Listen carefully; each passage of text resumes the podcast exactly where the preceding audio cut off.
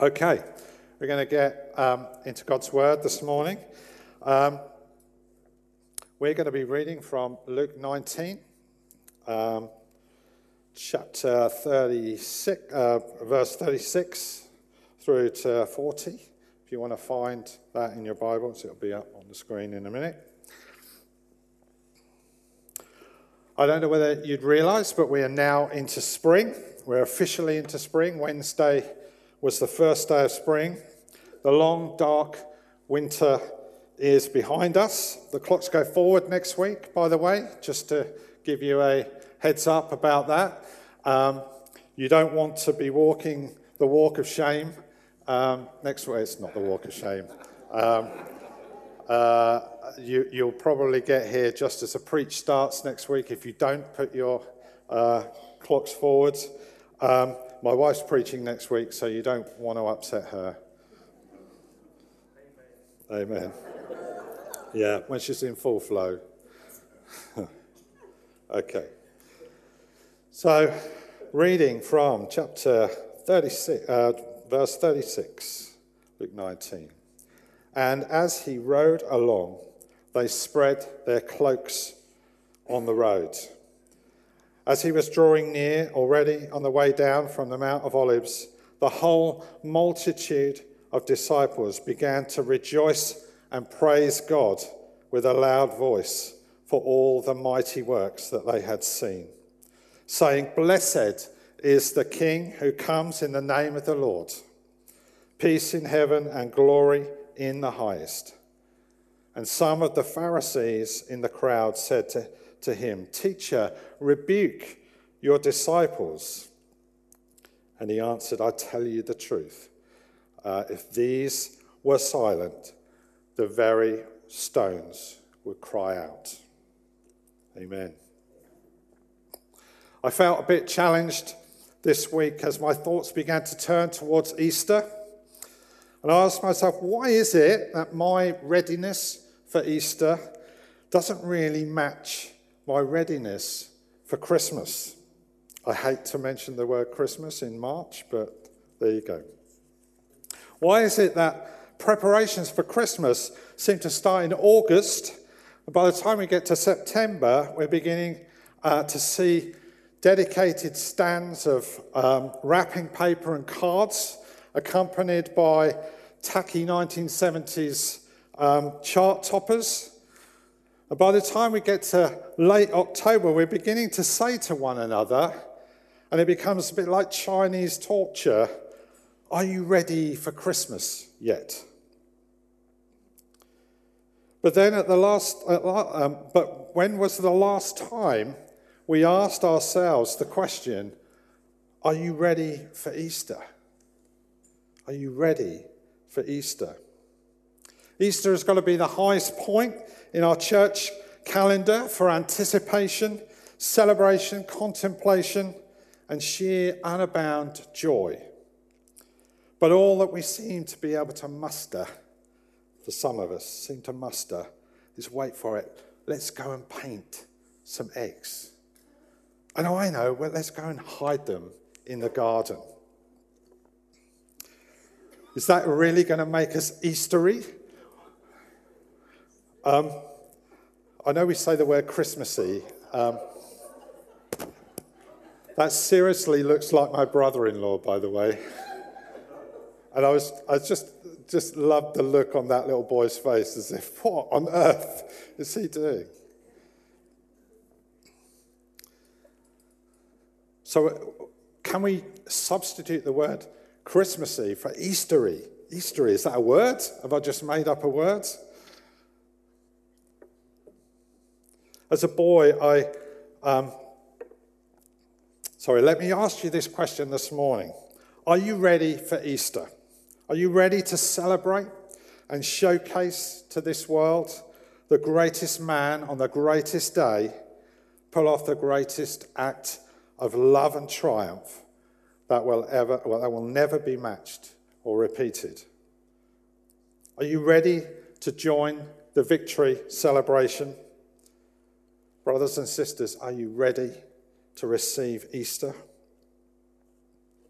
As a boy, I grew up in an Anglican church, and I'm to this day eternally grateful for my mother for dragging me along week in, week out, um, tirelessly insisting that I learn an understanding of faith and that I grasp the concept of a creator God who was always going to be bigger than my understanding, but yet still wanted to know me personally. Those early years at St Andrew's Church, just the other side of the town, and my mum's persistence laid the foundation for my salvation. That then came one night as I sat on my bed at the age of 18 and I asked Jesus into my life. My early church experience holds a number of significant memories for me, some good, not so good. Being banished to the bell tower for what my choir master said was reflection. After an unfortunate, unfortunate incident with a candle and a chorister's hair that sat in front of me. I can still smell the singed hair smell. And the least said about the exploding beer keg in the choir vestry, the better. But I do have many formative memories, one of which was the way that Easter was prepared for. The way that thoughts around Easter began many weeks in advance. Now, Lent held many mysteries for me as a child. I can never understand why we had to uh, starve ourselves of chocolate for six weeks and then binge eat on Christmas Day, on Easter, sorry, Easter Day. However, those who did that sincerely, it was a start of a process that pre- prepared their heart for Easter. It was a time of personal sacrifice that made space for prayer and reflection. Also loved what we call Passion Week. Passion Week is a day by day account, reflection on the week leading up to Jesus' death on the cross. And it felt like it was a week full of drama.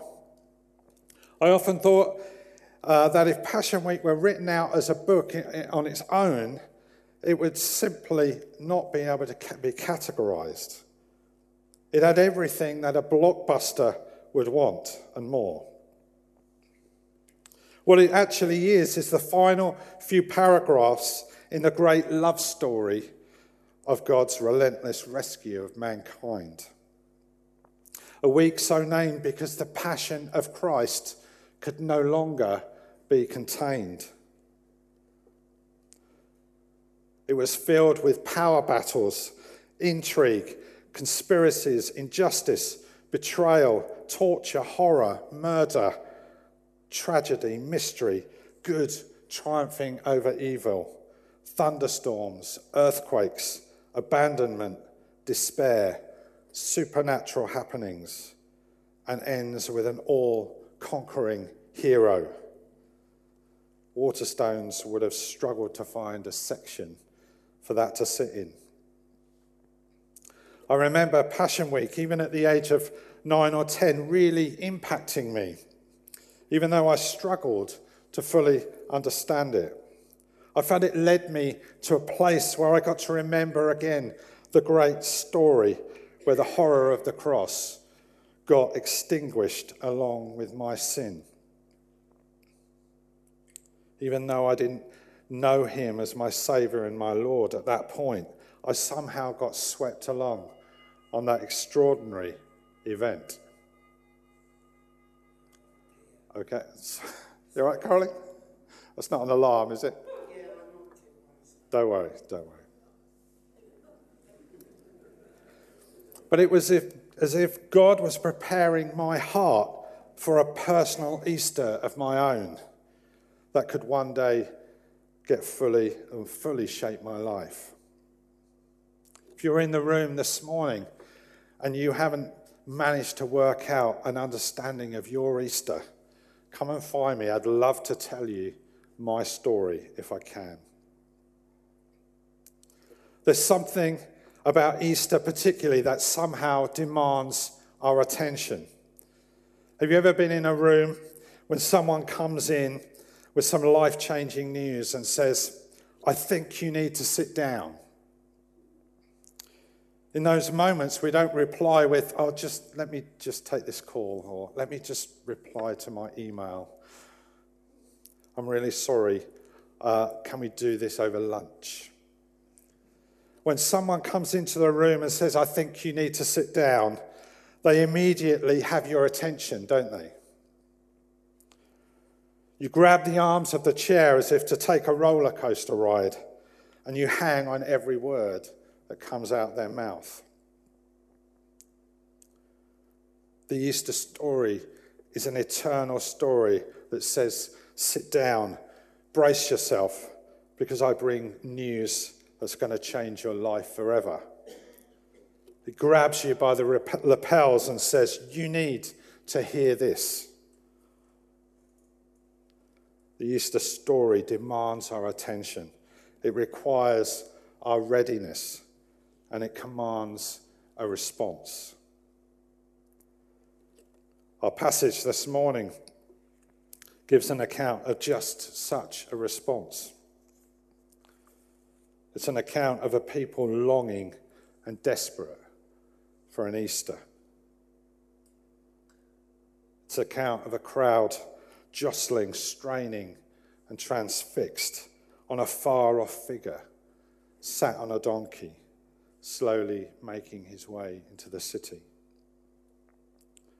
They'd stripped palm branches off trees and laid their coats and cloaks in his path as a gesture of royal recognition. But however he came, whatever he looked like, they were preparing for an entry of the king. The crowd had gathered partly because of the Passover festival. It was upon them and um, it had swelled the numbers in the crowd.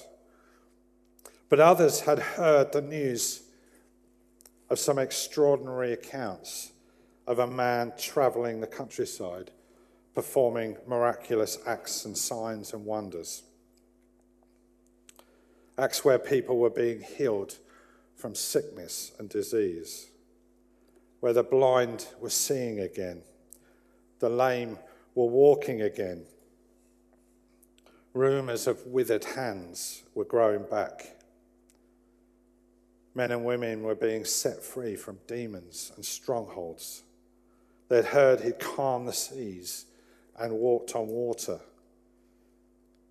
He'd multiplied food and challenged the law.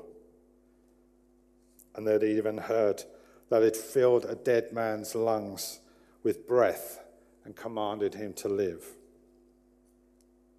There was a potent cloud of stories, hearsay, whispers, and witnesses that had been swirling around the region. Who is this man? I need to go. I need to see him in the flesh. Is he really the great hope we have and we've been waiting for? Is he really the Messiah, the promised Saviour? This was a crowd whose attention was grabbed, who'd readied themselves, who'd prepared the ground, flung wide the gates of their city and the battered doors of their hearts with a cry, Welcome, King Jesus. Come and save us.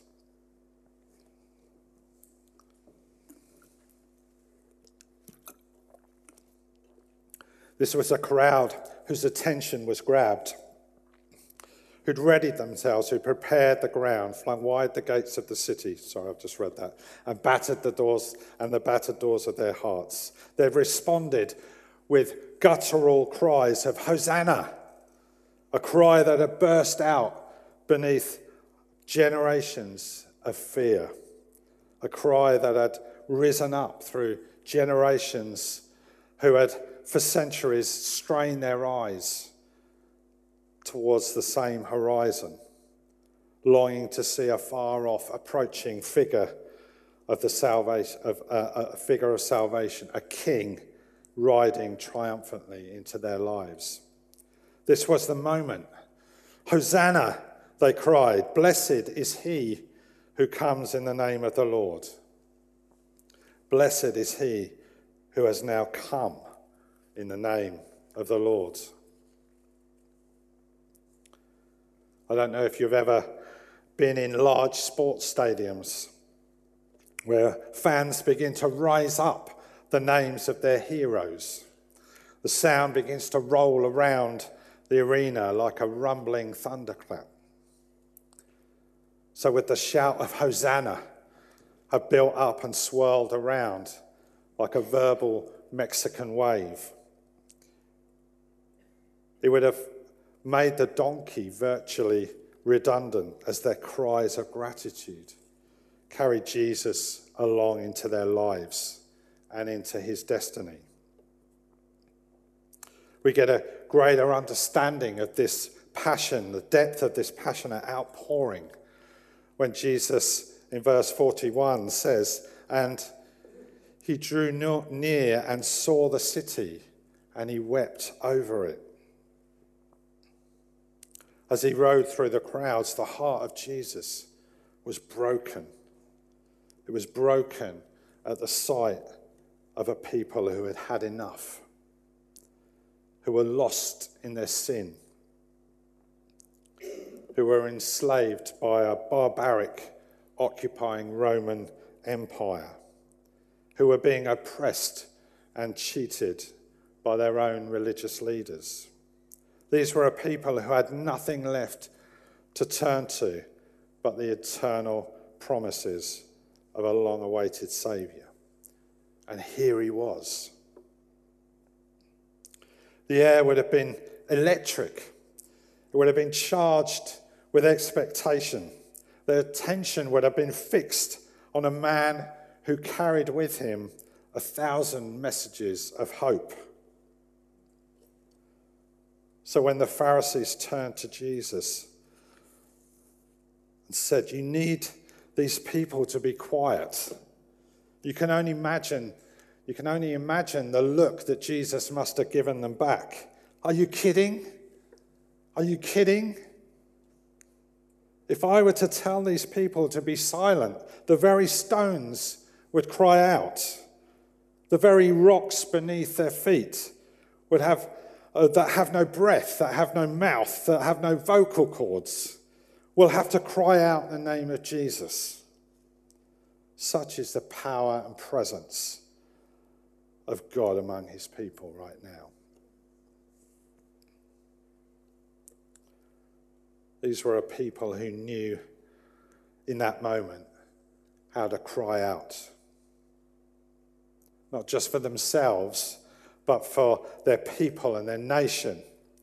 There are people who intimately knew the generational promises of a faithful God. Many were there uh, at the time celebrating Passover, where God had previously set their nation free from slavery in Egypt. They knew what He could do. The God of rescue and restoration was at the very heart of their DNA. They knew about His power they knew about his provision. They knew about his judgment and his justice. And they were crying out, Come again, Lord. Come again and save us. Come again and bring your freedom, bring your hope. We need you to come again and save us, Lord Jesus. These are people who knew because of their history with an almighty and powerful God how to cry out. These are people who are hungry for Easter. As we approach Easter again, are we a people crying out for the hope of this world? Are we a people crying out for the hope of our nation? Oh my goodness how we need to be crying out for our nation right now. Are we a people crying out for our estate, our streets, our neighbour? Are we ready to be Easter people in our workplace and in our schools? Are we people ready to triumphantly carry the name of Jesus into those lives around us? Lives that desperately need to know the hand of a Saviour. If there's ever a time, if there's ever a high tide of opportunity that gives us open permission to speak out and proclaim to this world the extraordinary life of Jesus Christ, who gets to humbly and purposely ride into their lives.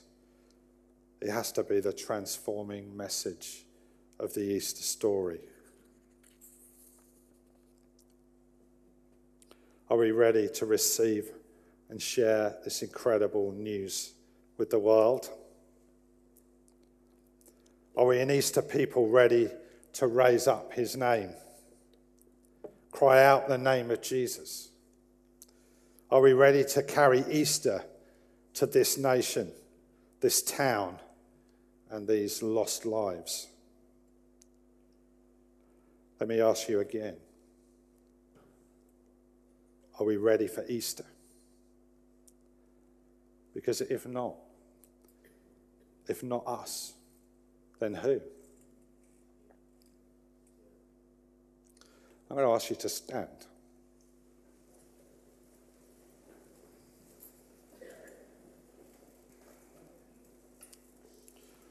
I'm going to um, just pray. We're going to sing, finish off by singing a song, but I'm going to just pray a prayer, and I just want it to be a prayer that we that you pray with me um, in your hearts. So I pray it out. Just place yourself in a place of just crying out to God.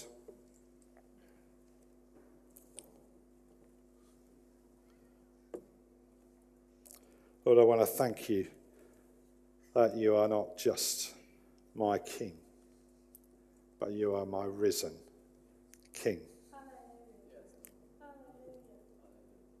Lord, I want to thank you that you triumphantly rode in not a great chariot dressed in royal robes, but on a donkey in rags as a servant, as a condemned man. That you didn't sidestep the cross, Jesus. That you didn't take the path of least resistance. You didn't take instant glory. But you chose instead the very worst that mankind could inflict on you. Thank you, Jesus. You did it so the power of my sin could die with you. And you did it because you passionately and furiously loved me. You unconditionally won me. And you gifted me eternal life. Thank you, Jesus. Lord, how can we be quiet about that?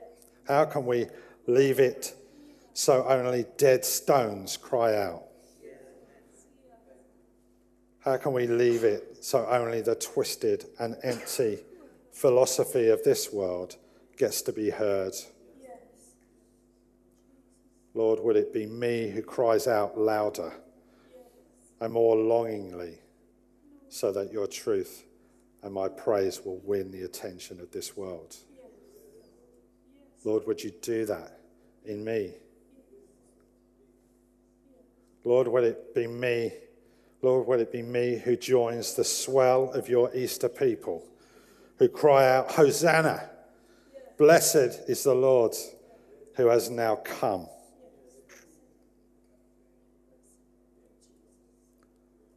Lord Jesus, make, make our hearts ready.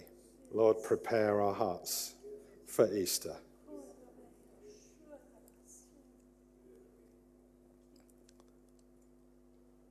Lord, we, we want to be those who, when we walk as Colin said, walk past people and we're reminded by you that these are people that need saving, these people that need the Easter story to ring loudly in their lives, Lord God, that they get to know the risen Lord, the saving, passionate, powerful, risen Lord.